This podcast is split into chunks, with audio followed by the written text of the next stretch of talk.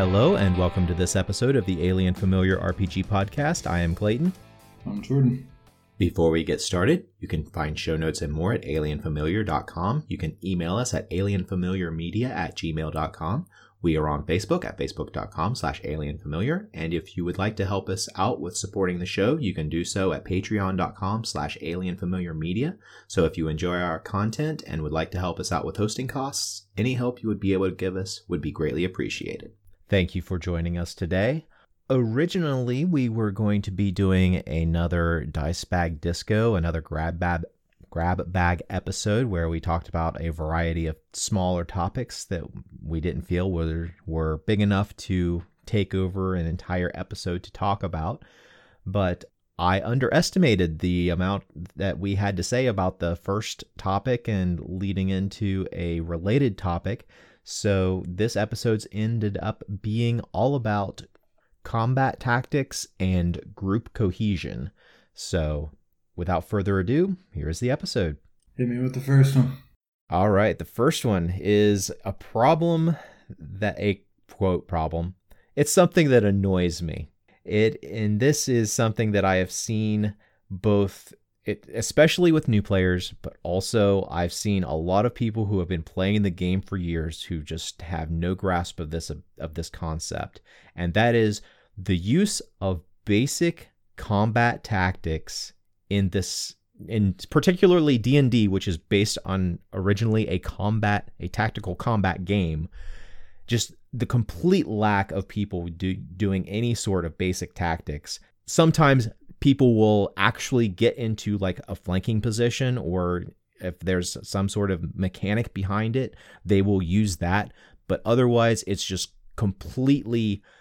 I don't know what's going through people's minds sometimes whenever they're deciding what they're going to be doing on a particular game, a particular round of combat. Yeah, it's it's also something that drives me crazy, and it it seems like it'll it'll fluctuate uh, depending on the game that you're playing. But Dungeons and Dragons definitely seems to. Uh, I don't know if it caters to. Yeah, it does cater to um, people who just want to do something um, very theatrical instead of something tactical.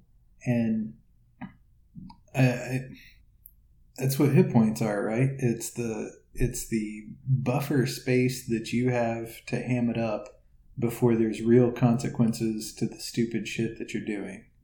Whereas if you tried the same thing in a you know pistol duel in 1890s Call of Cthulhu, you're taking your life into your hands, right?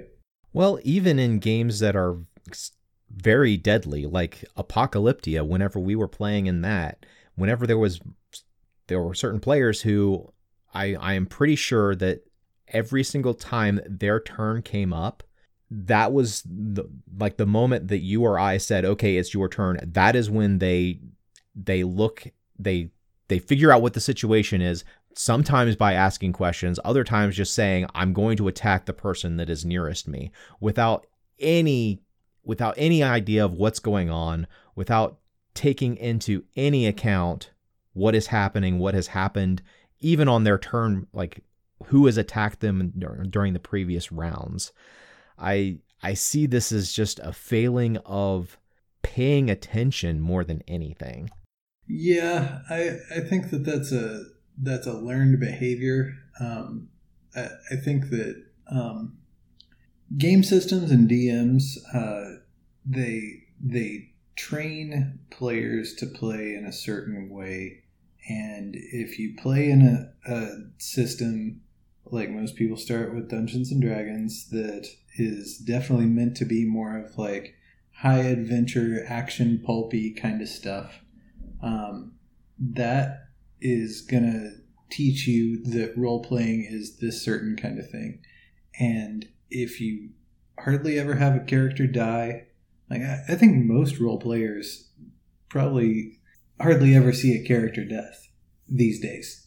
Um, you know, it's it's super hard to die in fifth edition. We've we've all discovered that, and um, I don't know. I, th- I think that's uh, there's something about the expectation of of how to conduct yourself as a player in the game.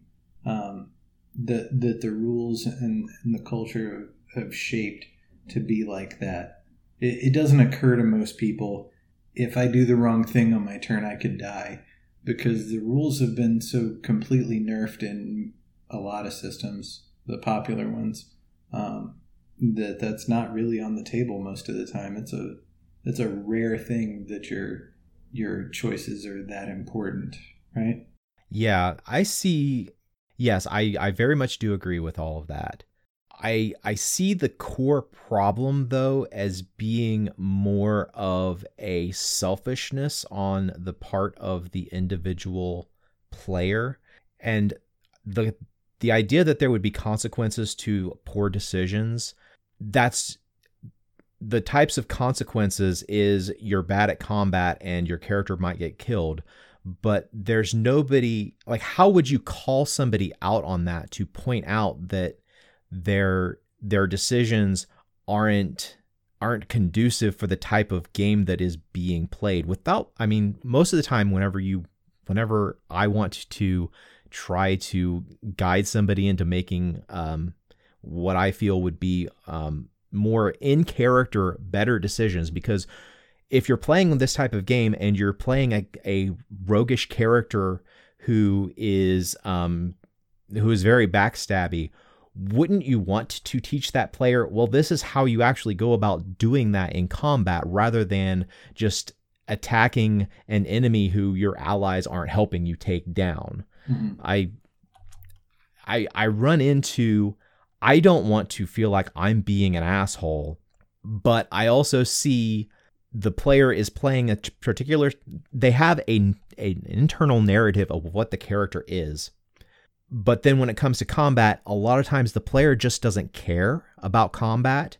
Mm-hmm. And so whenever they get the bad the the bad consequence of their ill-informed choices, they just don't care because more often than not if their character well, if for some reason the character died, they would be sad because their character has died, but they wouldn't really learn anything from it. I I don't know. I don't know where I'm going with this. It, it depends on what the on what that actual person wanted out of that game. You know, um, I think that uh, there's a certain kind of player that's that's more like you or me that is into you know the the tactical situation and working all that stuff out and then there are other kinds that are there for you know predominantly a social element or predominantly you know maybe some kind of theatrical thing or something like that. And and there's also a lot about like what is the fiction that they have running in their head that they're drawing from that informs you know the flavor of the the game that they're playing like in their own mind you know? If um if i'm sitting here uh, thinking about something like uh, braveheart or uh, you know the HBO series Rome or something like that. Um, that's going to be a completely different set of expectations and behaviors um, for my character than someone who's thinking about like some anime series or, or something along those lines. You know, it's they behave in different ways because there's different stakes and there's there's just you know sort of a different physics of the world and the narrative. Um, I I think especially the last, uh, well, since third edition, I think that D and D has been heavily influenced by anime. It's a whole lot of like, here's my big damn character, and it's my turn now. The the shot goes to me, and I'm gonna do my big charge up attack, and oh man, I hit three enemies. Blah blah blah. You know, numbers pop up over their heads or whatever. It's all got that like JRPG kind of feel to it. Um, but I think uh, some people are just never going to get into that, like, you know, John Wick type of role playing game. I mean, when I when I ran that uh, when I ran that Apocalyptia game at the very beginning of COVID, um, and you guys were in West Virginia, I don't think any of your characters were soldiers but just because of the players that you are, the people that you are, and uh, the way that you wanted to to play that game, you kind of did, you know, makeshift tactical operations. You'd take cover, you'd get each other's backs, you'd scout out stuff, you know, you'd figure out like the hard positions and, you know, beneficial ways to engage the enemy. Um, I don't, I don't know. I, you can teach it if people are willing to get into that sort of thing, but I, I don't know how you would, um, like draw somebody into that if that's not the game they want to start with. So, what would you say are some very basic tactics that even if you're not into that, what are some things that you can you can look at pretty much any situation and always say, okay, this is probably going to be a better idea than just attacking whatever is nearest to me. Mm-hmm. Um, I would say probably the one that I'm that that infuriates me the most in in any role playing game that I'm playing, whenever we're fighting multiple enemies, is not focusing fire to take down a particular enemy before moving on to another. This drives me up the wall no matter what role in the in the group I am playing is whenever I'm trying to um whether well whenever I'm the player I'm trying to eliminate the potential sources of combat damage and the way I do that is I hit the enemy that seems to be the lowest amount, have the lowest hit points, hit them first to take them out of combat. Mm-hmm. That's the first thing I consider when I'm considering what I'm going to be doing on my combat round. Mm-hmm. Yeah, that's that's a good one. Trying to swing the the overall action economy in your favor, and uh, I don't think a lot of a lot of players think about it that way, but on the the enemy side, you know, if there's 10 goblins and they each get an attack, that's 10 actions versus your party of let's say 6 adventurers and let's say they've all got one action. Well, they're four up on you. If you can work together and whittle those those weakest goblins down, maybe they're not going to do as much damage as you know the big boss or whatever but you're eliminating chances of somebody getting critted for one thing um, and you're you're also m- limiting the ability for them to get advantageous position around you um, and that's that's the other one that i want to mention is minimizing your vulnerability on the map like in the world, you know, limiting the number of attack vectors that can come at you. That that could be as simple as if they've got ranged combatants, if there's enemy archers, don't end your turn outside of cover. You should always be behind some pillar, behind a wall, behind a chest, whatever's available. Like, don't ever end your turn in view of multiple ranged combatants, wizards or whatever. Um, if you're in a, a melee situation, get your back against the wall. Even better, get your back into a corner. Even better than that, have yourself in a a, a tunnel where you can funnel your enemies at you and hold that position with support with your with your allies. You know, if you've got a couple tanks in the front, and a couple range people in the back, that's the fucking battle of Thermopylae. You know, you can hold out against a lot in a formation like that, right? Exactly. One thing that I have seen, like relate directly related to that, one thing that I have seen on multiple occasions from multiple different players is the exact inverse of what you're saying. There is a bottleneck, and you're saying set it up so that you have so that like your characters get attacks against the enemy who was in the bottleneck. I cannot tell. I there have been many games where I have seen like the stereotypical you are in a um you you're in a a doorway and one player will step into the doorway and be in that doorway so that no other player in melee no other player can make a melee attack and they are facing down three or four enemies. and it drove it it drives me insane every time I see it happen. Like players think they're blocking it so that enemies can't get by. No, you're making it so that you are getting hit and your allies can't do anything because they can't get around you and they can't attack the enemies. Mm-hmm. Yep. Yeah, you want the exact opposite of that. You want one enemy at a time coming through, facing off against three or four of your buddies every round. And yeah, being in exactly the position of the asshole that you that you just talked about. Um, another one that's that's kind of akin to that. Um, there's there's a lot about tunnel maneuvers here that we're talking about because I mean D and D you spend what three quarters of your time dealing with tunnels at least. Um, the the idea of a a tactical retreat, like not even a retreat, just falling back to a better position.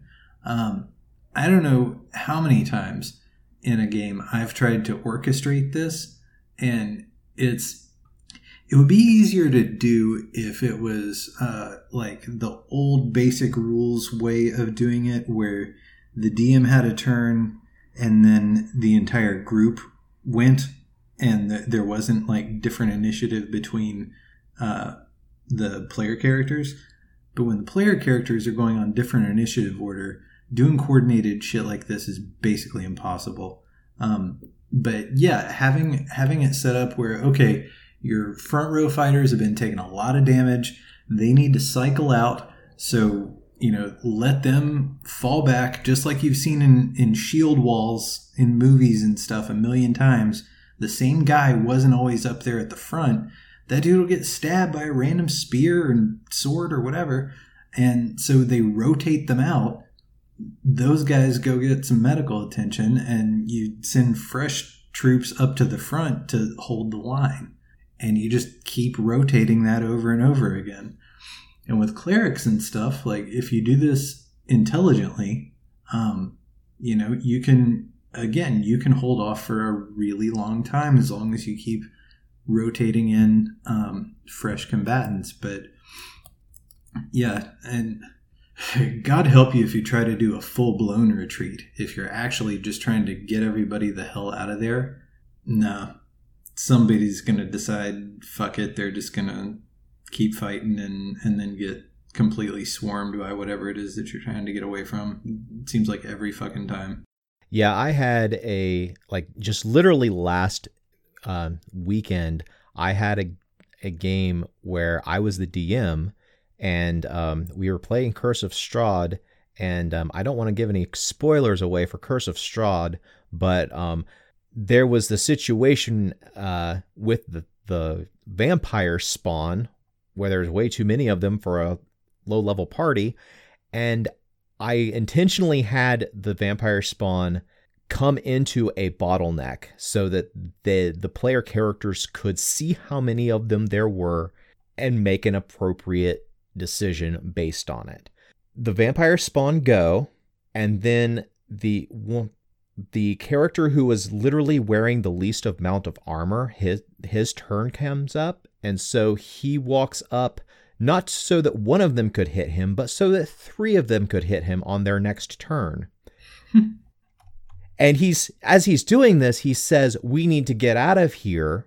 So he walks up and attacks one, doesn't move, and all of the other players listen to him. They make good tactical decisions and it gets to the vampire spawn's next turn and suddenly they have all of their turns and this character goes after them.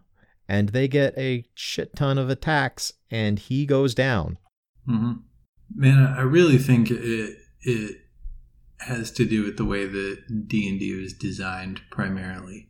Um, I, remember playing second edition when you you'd roll for your first level hit points and you were like you know, maybe you got a, a plus one to your hit points from your con or something. Um, and you're just very frail, you know, and it, it, took a long time to level, it seemed like. And it, I remember playing and like everything seemed so scary, you know, every game of D&D I remember from those days when I was a kid seemed like I was playing in a horror game. Monsters were scary. It wasn't because it was in Ravenloft and it was an intentionally, you know, Victorian horror kind of setting. It was that I could legit get my character killed easily um, if I wasn't careful. And be it combat, be it you know adventuring in in a, a dungeon or a cave or whatever. Um, you know, when was the last time you saw somebody buy a ten foot pole? Like, how many people like new new players even know what a ten foot pole is really for? Because now, if you step on a trap, it's like a minor inconvenience. You know, um, there's just there's much less reason to think critically about what you're doing because there's there's much less punishment for fucking up. You know what I mean? Yeah, very much so. Um, I I remember uh, this has been more than a year ago, year and a half ago, that I started a game on Roll Twenty where um, I was straight up with the players at the very beginning of the campaign, saying, "Hey, we are going to roll your hit points. We're going to roll your stats." and we're we're just going to go straight down the line with your stats then we're going to roll your hit points and we're going to start at level 1 and you guys have to actually earn your way up to higher levels and if your character dies well you got to make a new character um, starting at either well initially until player characters started getting up to level 3 all player char- all new characters started at level 1 mm-hmm. so there were we went pro- through probably six months where the player characters were just cycling through because a lot of times it was just bad rolls, but there were a few bad tactical decisions. And eventually in this campaign, all of the players were definitely making the best tactical decision that they could in the in the situation that they were in. I, I definitely saw the players grow in their tactical decision making. Um, some of the players were really good at it from the beginning, but there were a couple of them they they really needed those uh, slaps on the wrist in order to uh, to to learn. Well, this is how you play in a low level D and D game where the DM doesn't fudge rolls to make sure your players survive. that's the Darwin Awards, man. That's that's exciting to hear that that worked out. That that that meat grinder process taught some lessons. That's that's really cool. Um, one other thing, like this is more, um, this is definitely a D and D centric one. Uh, the specifics, but um, particularly with whenever you have access to area of effect stuff, I can't tell you the number of times I've seen people throw down area of attack, area of effect attacks against single enemies, and this criticism mm-hmm. I land squarely at the feet at the designers of D&D 5th edition because Fireball and Lightning Bolt, both third level spells, do more damage than any than the other comparable level spells at third level and below. So these area of effect attacks are doing more damage and it's they're trying to make it so that these big cool spells are going to be the more tactical thing, more tactical thing to do. But any other spell or area of effect attack, it's generally not going to be better against a single foe. And it's if you have something that is a more focused attack, because more focused attacks generally are able to do more damage against a single enemy. Mm-hmm. Yeah. Um, there's a there's a ton of things like that. Um, if you if you want to get into magic, as far as like blade barriers and fog clouds and you know all this kind of stuff. Like, um, I think fifth edition has made magic much more uh, ephemeral than it used to be. Like, there's I, I don't have hard numbers to back this up, but this is just my sense reading the spells that it seems like stuff lasts for much shorter periods of time now than it used to. So that that adjusts some stuff. And then there's also the whole thing where like anything that lasts more than a turn pretty much has to be a concentration thing. Um, so that sort of locks up your your wizard or cleric or whatever in some ways um, but yeah like defending the wizard. You know, that's I don't know how how much that happens. I don't see it very often. Uh, it's uh, I, I get this feeling. Um, I I don't think it's just the people that I play with, but I I think the the rules cater to this. That it's very like every man for themselves um, kind of stuff, and like who can showboat. You know, there's there's not a lot of mechanical advantage explicitly given. Um, I mean, even the the fucking flanking rule is an optional rule for God's sake. Um, but there's there isn't much else um, that's mechanically advantageous for working together. Um, like, do you remember the uh, let's see, is it Hunter the Reckoning, um, or Hunter the Vigil? Hunter the Vigil um, had a whole section in that book about like group level tactics. You know, of like throw a net over the monster. That's the job of like two people in the group, and then somebody else like stabs him in the back with a stake or whatever the hell. And that whole thing is like it's almost like a skill challenge. Do you remember that system? Yeah, it was built up so that um, all of the players had to take certain had to have certain levels of um, like um, of hand to hand or weaponry. They had to have certain levels in those uh, skills in order to even pull off a maneuver. So you had to build your characters cooperatively to make sure that you could actually do the, the this maneuver that would advantage you in combat.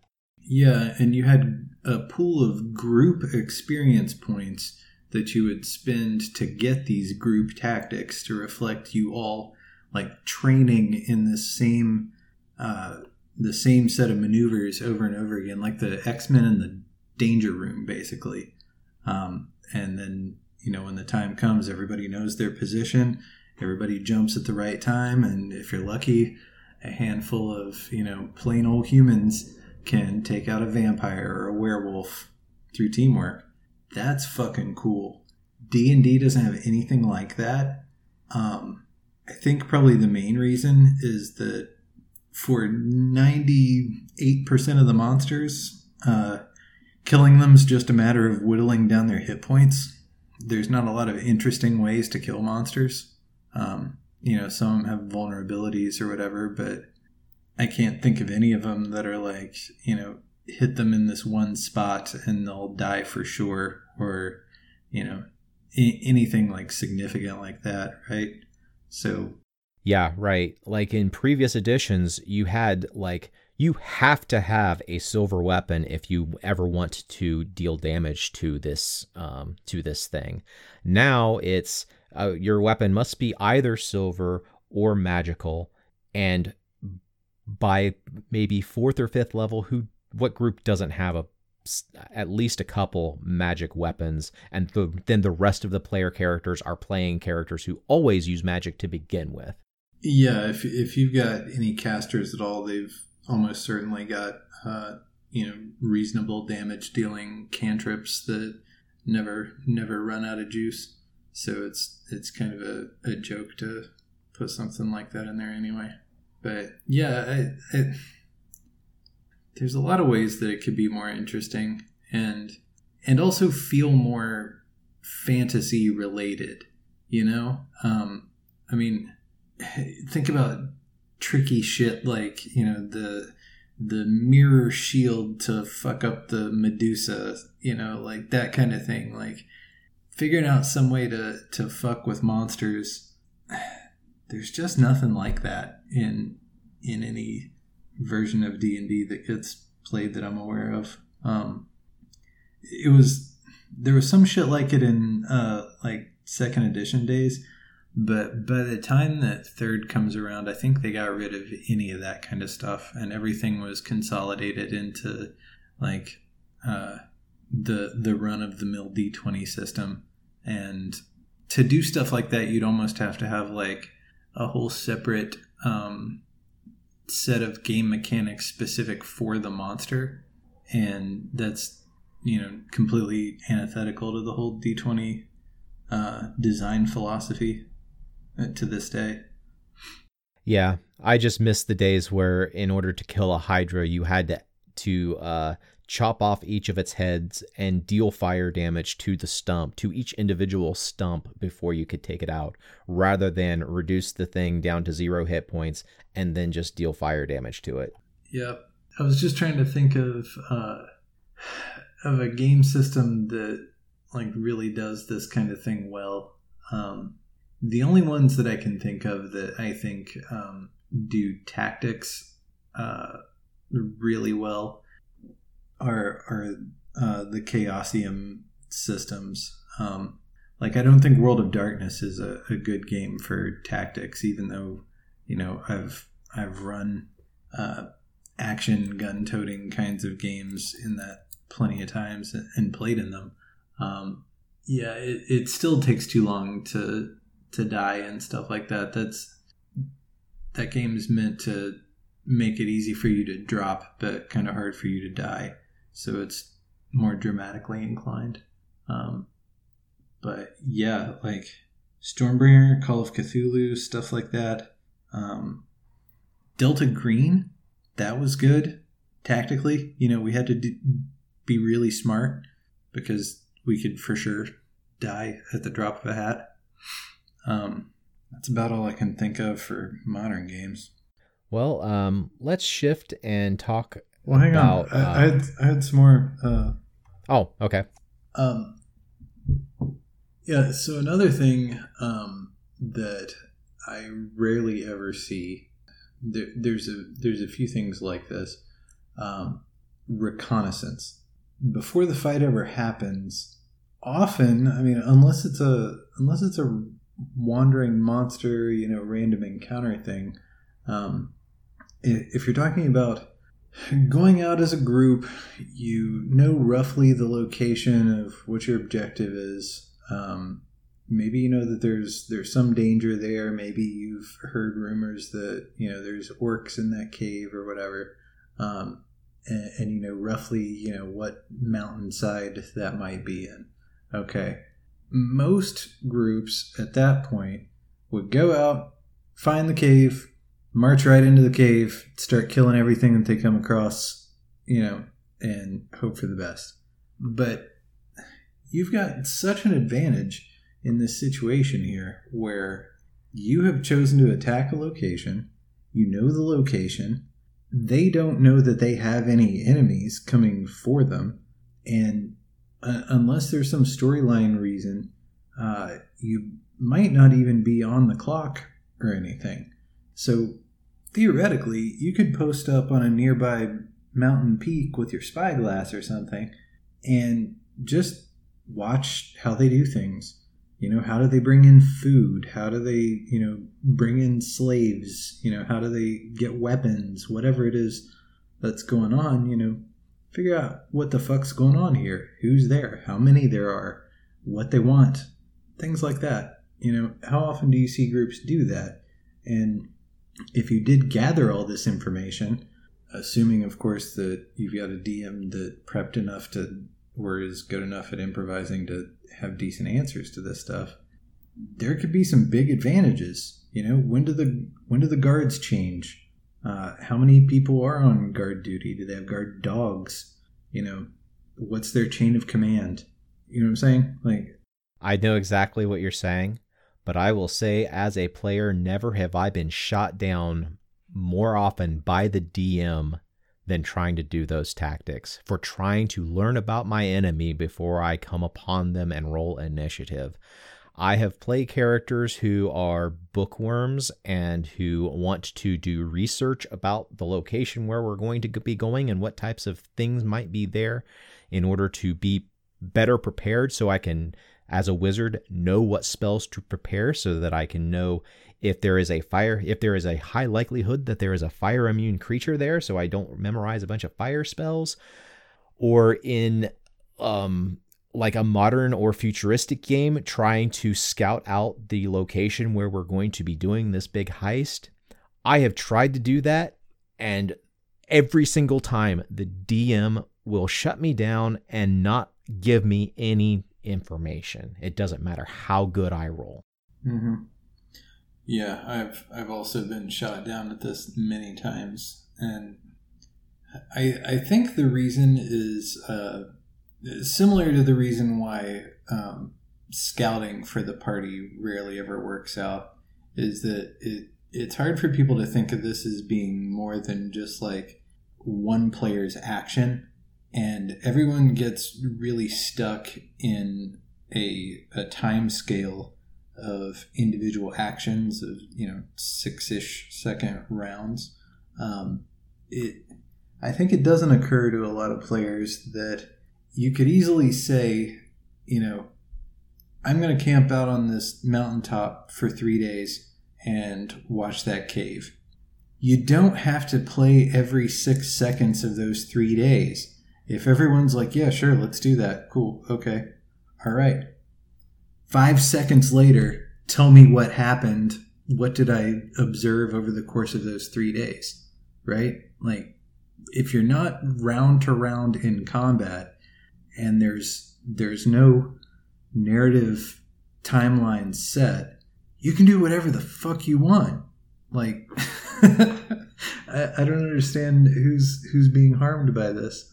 Um, I will say that's one of the things I loved about that Abena game that we played because the rule system we were using actually took that into a, into account and it made it a part like a core function of one player in the mercenary group that they were going to be the scout and that they were going to gain information about the enemy before a combat happened. It was a it, the rules actually went into what you would what you would learn and how it would affect the coming battle.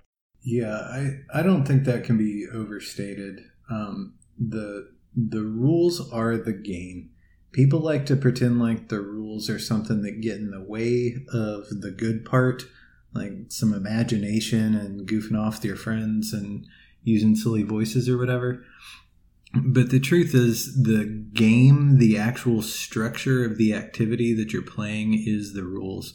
And if the rules don't support things like that, which 5e supports precious little like that, um, it, it's just not going to happen. I mean, you're you're asking a DM to come up with random shit on the fly, and it's just a hole in the game design.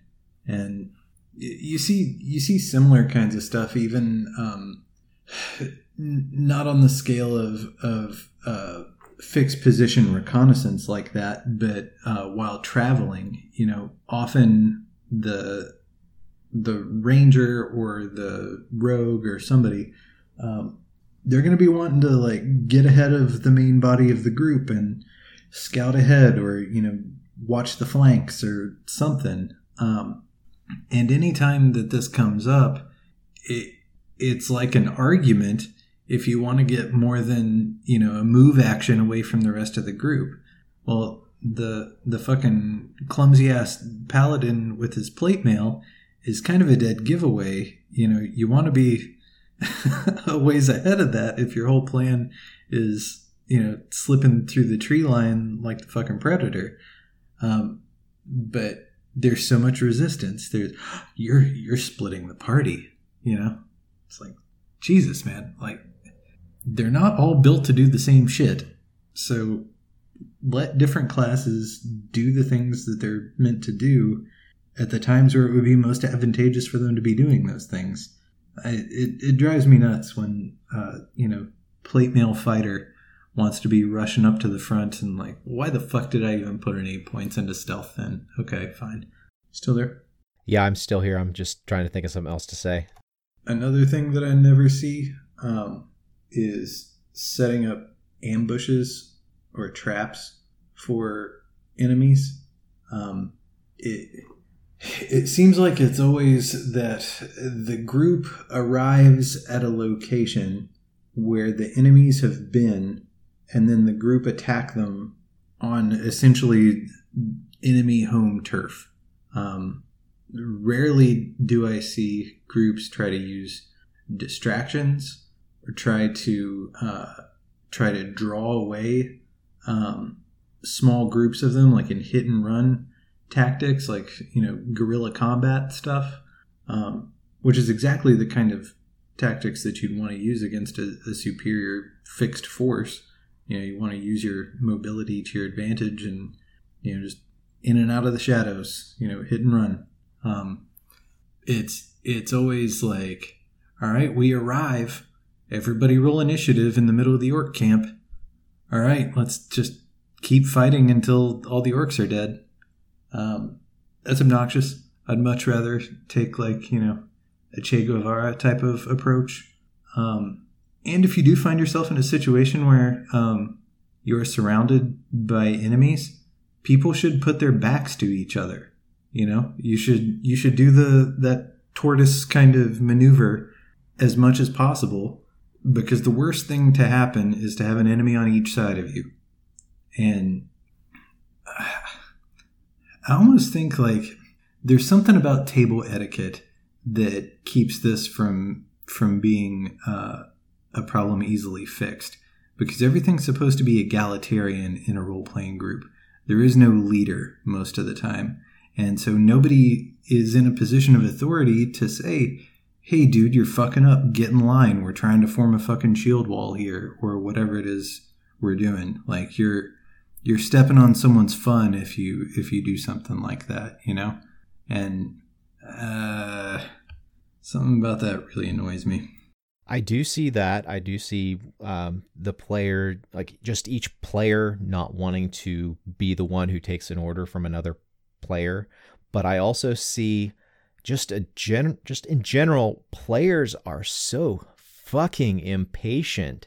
It doesn't matter if you've got a great opportunity to scout out a location like oh i don't know an example off the top of my head something from like eight years ago um, where you have the opportunity to scout out a military base where you know a bunch of racists are uh, getting ready or are doing experiments on the undead in order to launch an attack against your settlement you have the opportunity to do some scouting and it would literally be we we're going to sit there and and watch the um, watch the airfield for a day or something, and the GM can snap their fingers and say, "Okay, this is what you see." One player is going to just sneak up and try to get into the facility without anybody else around and just get ambushed and have three or four enemies attacking them in a system where one shot is one kill and it's um it's only by GM fiat that the player character doesn't get their ass killed. This is just a hypothetical, by the way. This didn't happen eight years ago. I, I think uh, I mean I I have never served in the military, um, but I believe that you would have a radically different experience um, if you had one or more veterans playing in the group. Uh, I I think that uh, for civilians, unless they've gone out of their way to study tactics and you know the history of warfare and things like this, small unit combat, um, it all they've got to go on is action movies, and action movies always do this shit wrong, almost always. Um, I heard once that uh, that Dungeons and Dragons was super popular um, in the barracks in uh, it was either Iraq or Afghanistan, maybe both. But it was like a, a lot of guys over there were playing D and D, and the commanding officers were encouraging it because it encouraged people to think like a team, to think tactically. You know, all these things we're discussing. Um, so, yeah, I mean, again, uh, unless there's unless there's some consequences to it, and un- unless there's uh, there's significant social pressure in the group.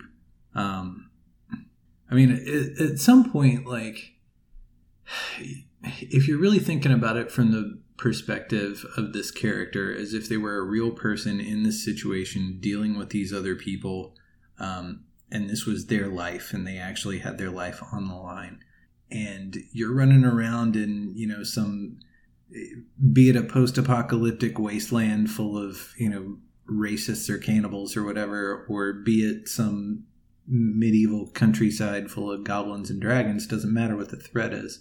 Um, if you've got some jackoff that is constantly, you know, blowing your cover, running in, doing stupid shit, you've got to go fucking rescue them.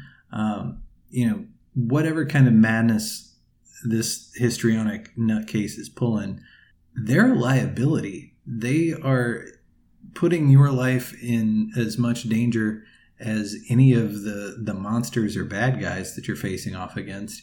And I mean, at some point, like someone's going to blow that character's head off.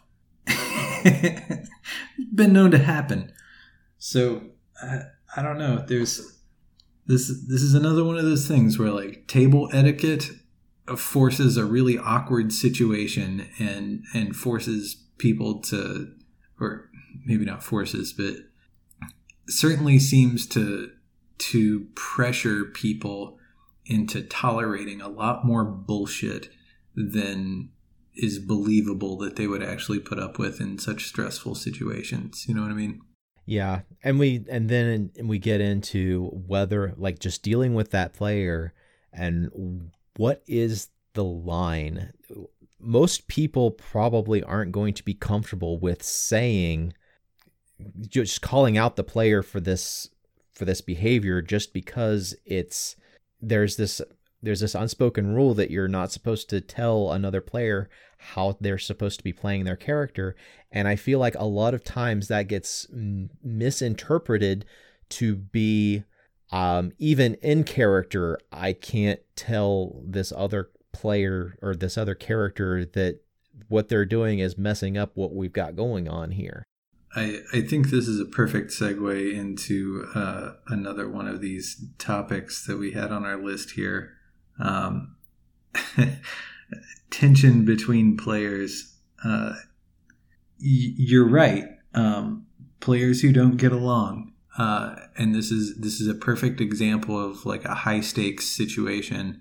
Um, and I think that that uh, a circumstance like we're talking about here is qualitatively different than one that is uh, a purely ideological one. Like we've we talked a bunch of times about the, um, you know, the classic example of the the preachy paladin versus the sneaky rogue, right?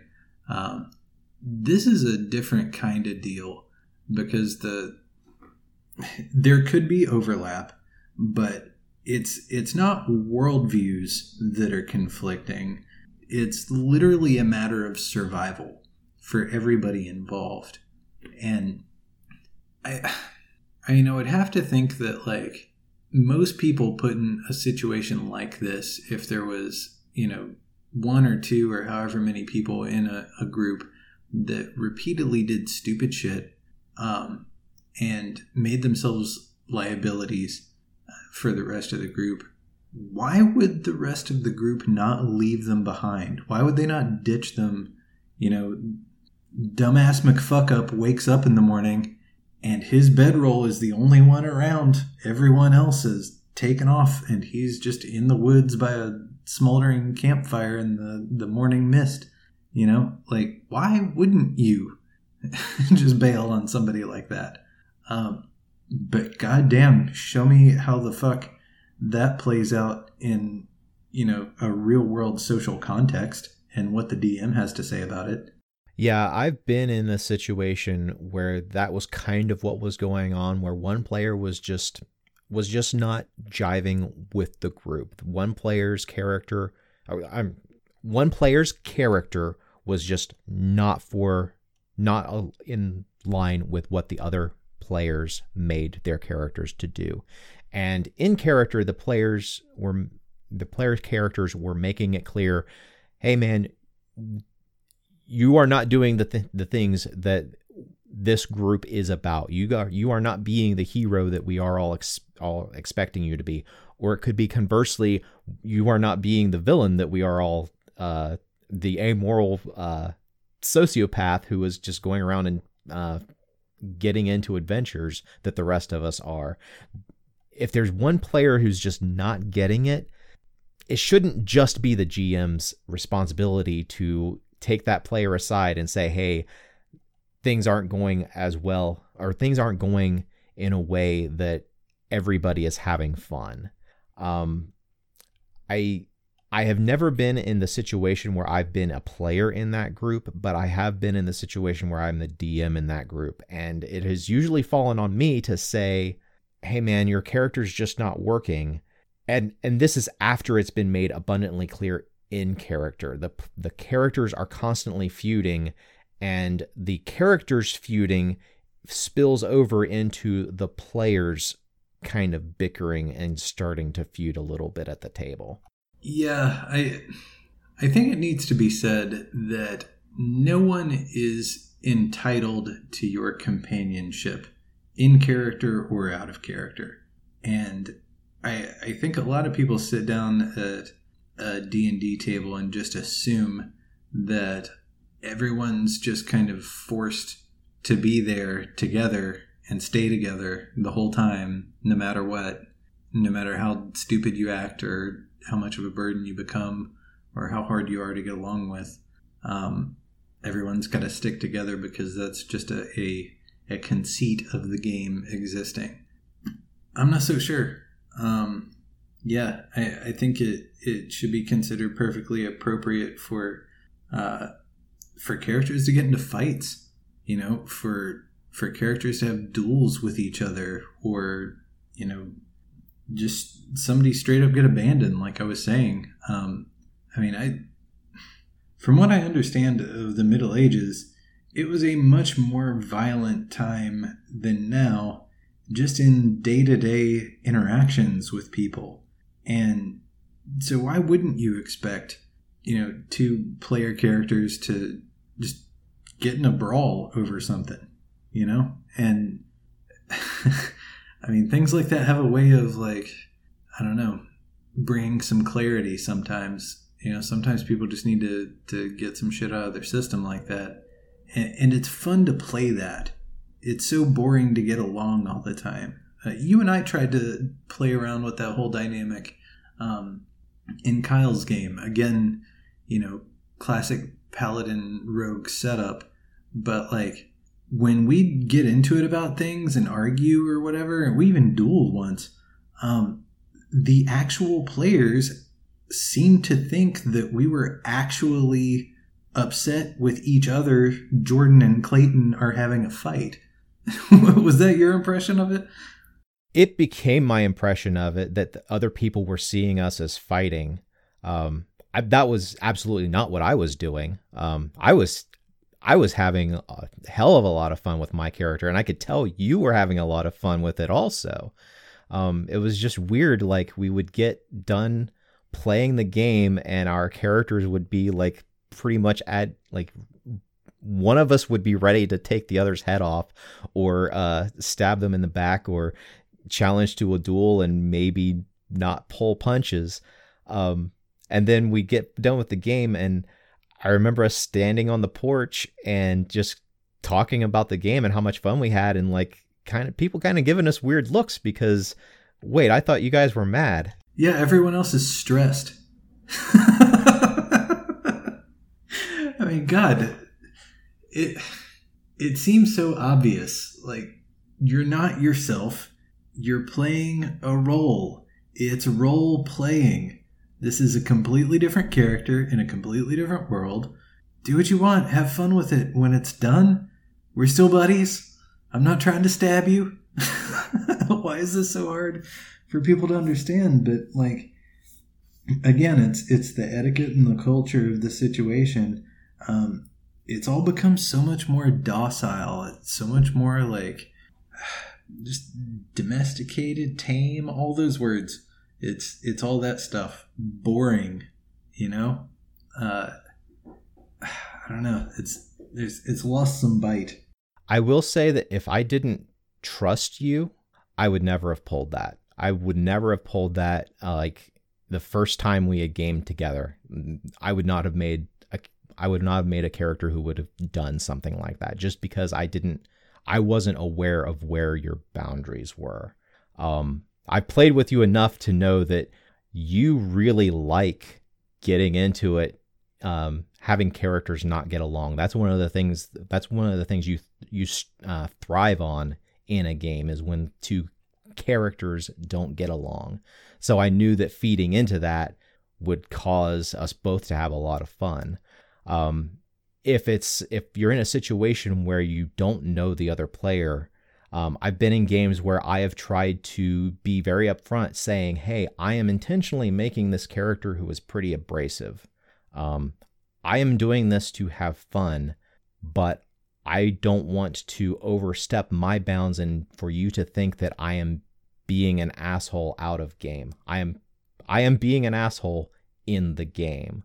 Mm-hmm. Um, I think that as moving forward, if you don't know the other players, you you just have to be upfront about it and say, "Hey, this is how I have my fun," and allow the other players the option of saying, "Well, I don't really have fun doing that. Can you knock it off?" I would be fine with that. But like you're saying, there is this there is this passivity where even if I say that to a player, make it entirely clear that everything that happens in the game only happens in the game and does not leave the game and anything anything I express in my character is not how I feel as a player. There are some people who are passive and will take that and and not speak up whenever you're trying to be honest and say, "Hey, this is going to be a character I'm making to be rough, but if you don't want to do that, please tell me." There are some players who who just will not say it. Mm-hmm. And, and that I I feel like I'm doing everything I can and it it's a level of maturity. Yeah, uh, maturity's got a lot to do with it and and you know just their basic personality too. I mean, some people are just, you know, sort of petrified of any kind of conflict, real or simulated.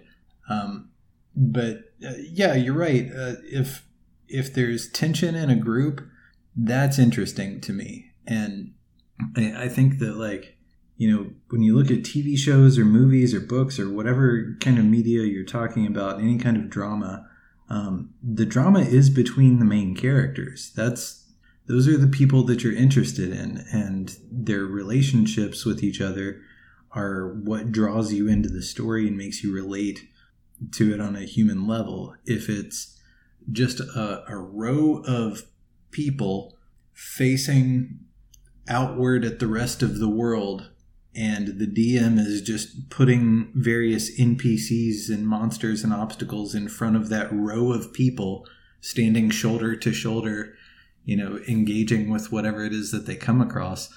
That's boring as fuck. And that's the way that a lot of uh, role playing groups end up behaving when there is no interparty conflict or, or, or any kind of dynamic at all. It's just everyone's you know brought their particular abilities to the table and that's their contribution and it's it puts much more work on the dm like you've got to sit there and just you know do some kind of puppet show for six people for a few hours a night. That's fucking boring. My favorite thing is to stir that shit pot in a group you know sow some some seeds of paranoia you know uh, work some angles, get some people, you know, pursuing their own ends and, you know, just see how that that alchemy plays out because I mean, straight up like the argument that you have with an NPC is going to be instantly forgotten, but the argument that you have with another player is going to be something that you and that player in, in game, I mean, are going to remember ages later, it, it's going to be like, man, this was a cool moment in this game. I was engaged. I felt like I was there, and I could put it away when we left the table. That's fun, man. That's that gets your blood pumping. That's that's what I play this game for.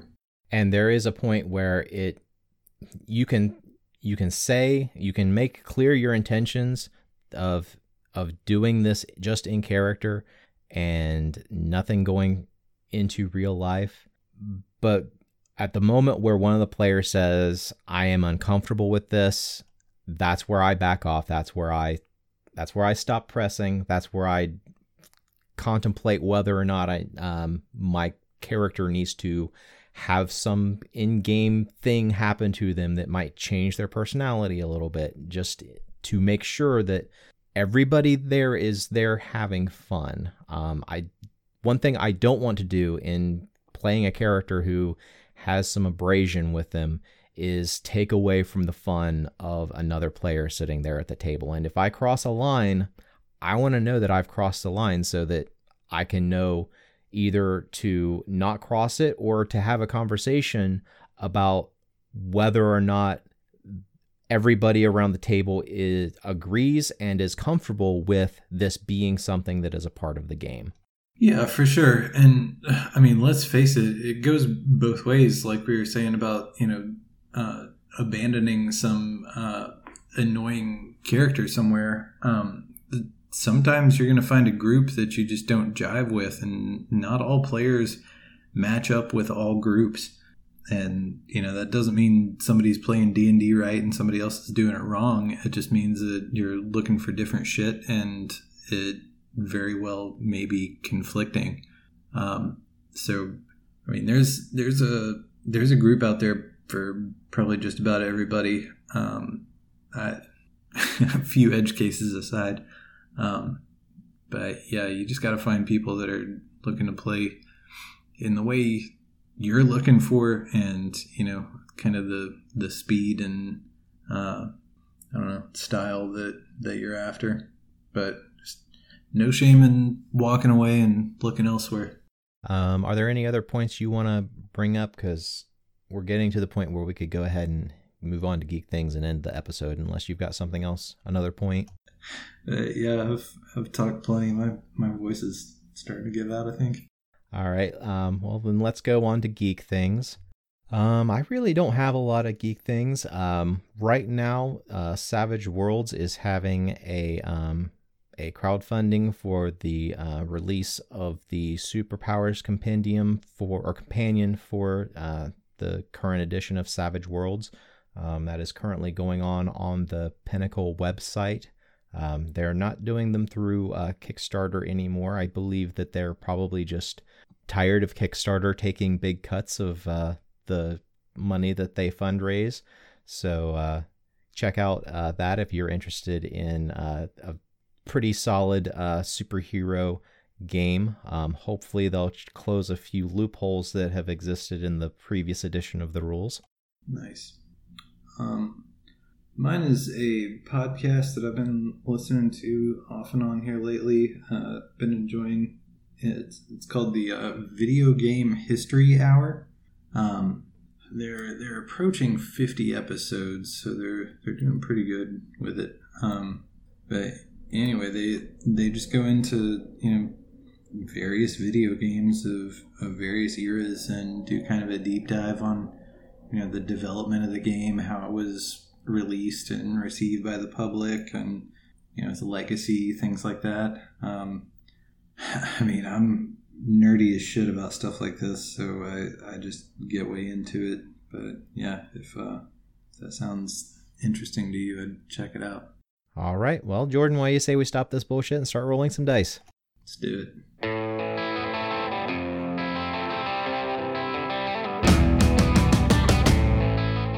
This has been a production of Alien Familiar Media. You can find past episodes and more at alienfamiliar.com. You can email us at alienfamiliarmedia at gmail.com. This production is protected under a Creative Commons non commercial attribution, no derivatives license. Music for this episode is Suburban Outlaw by Forget the Whale and can be found at freemusicarchive.org.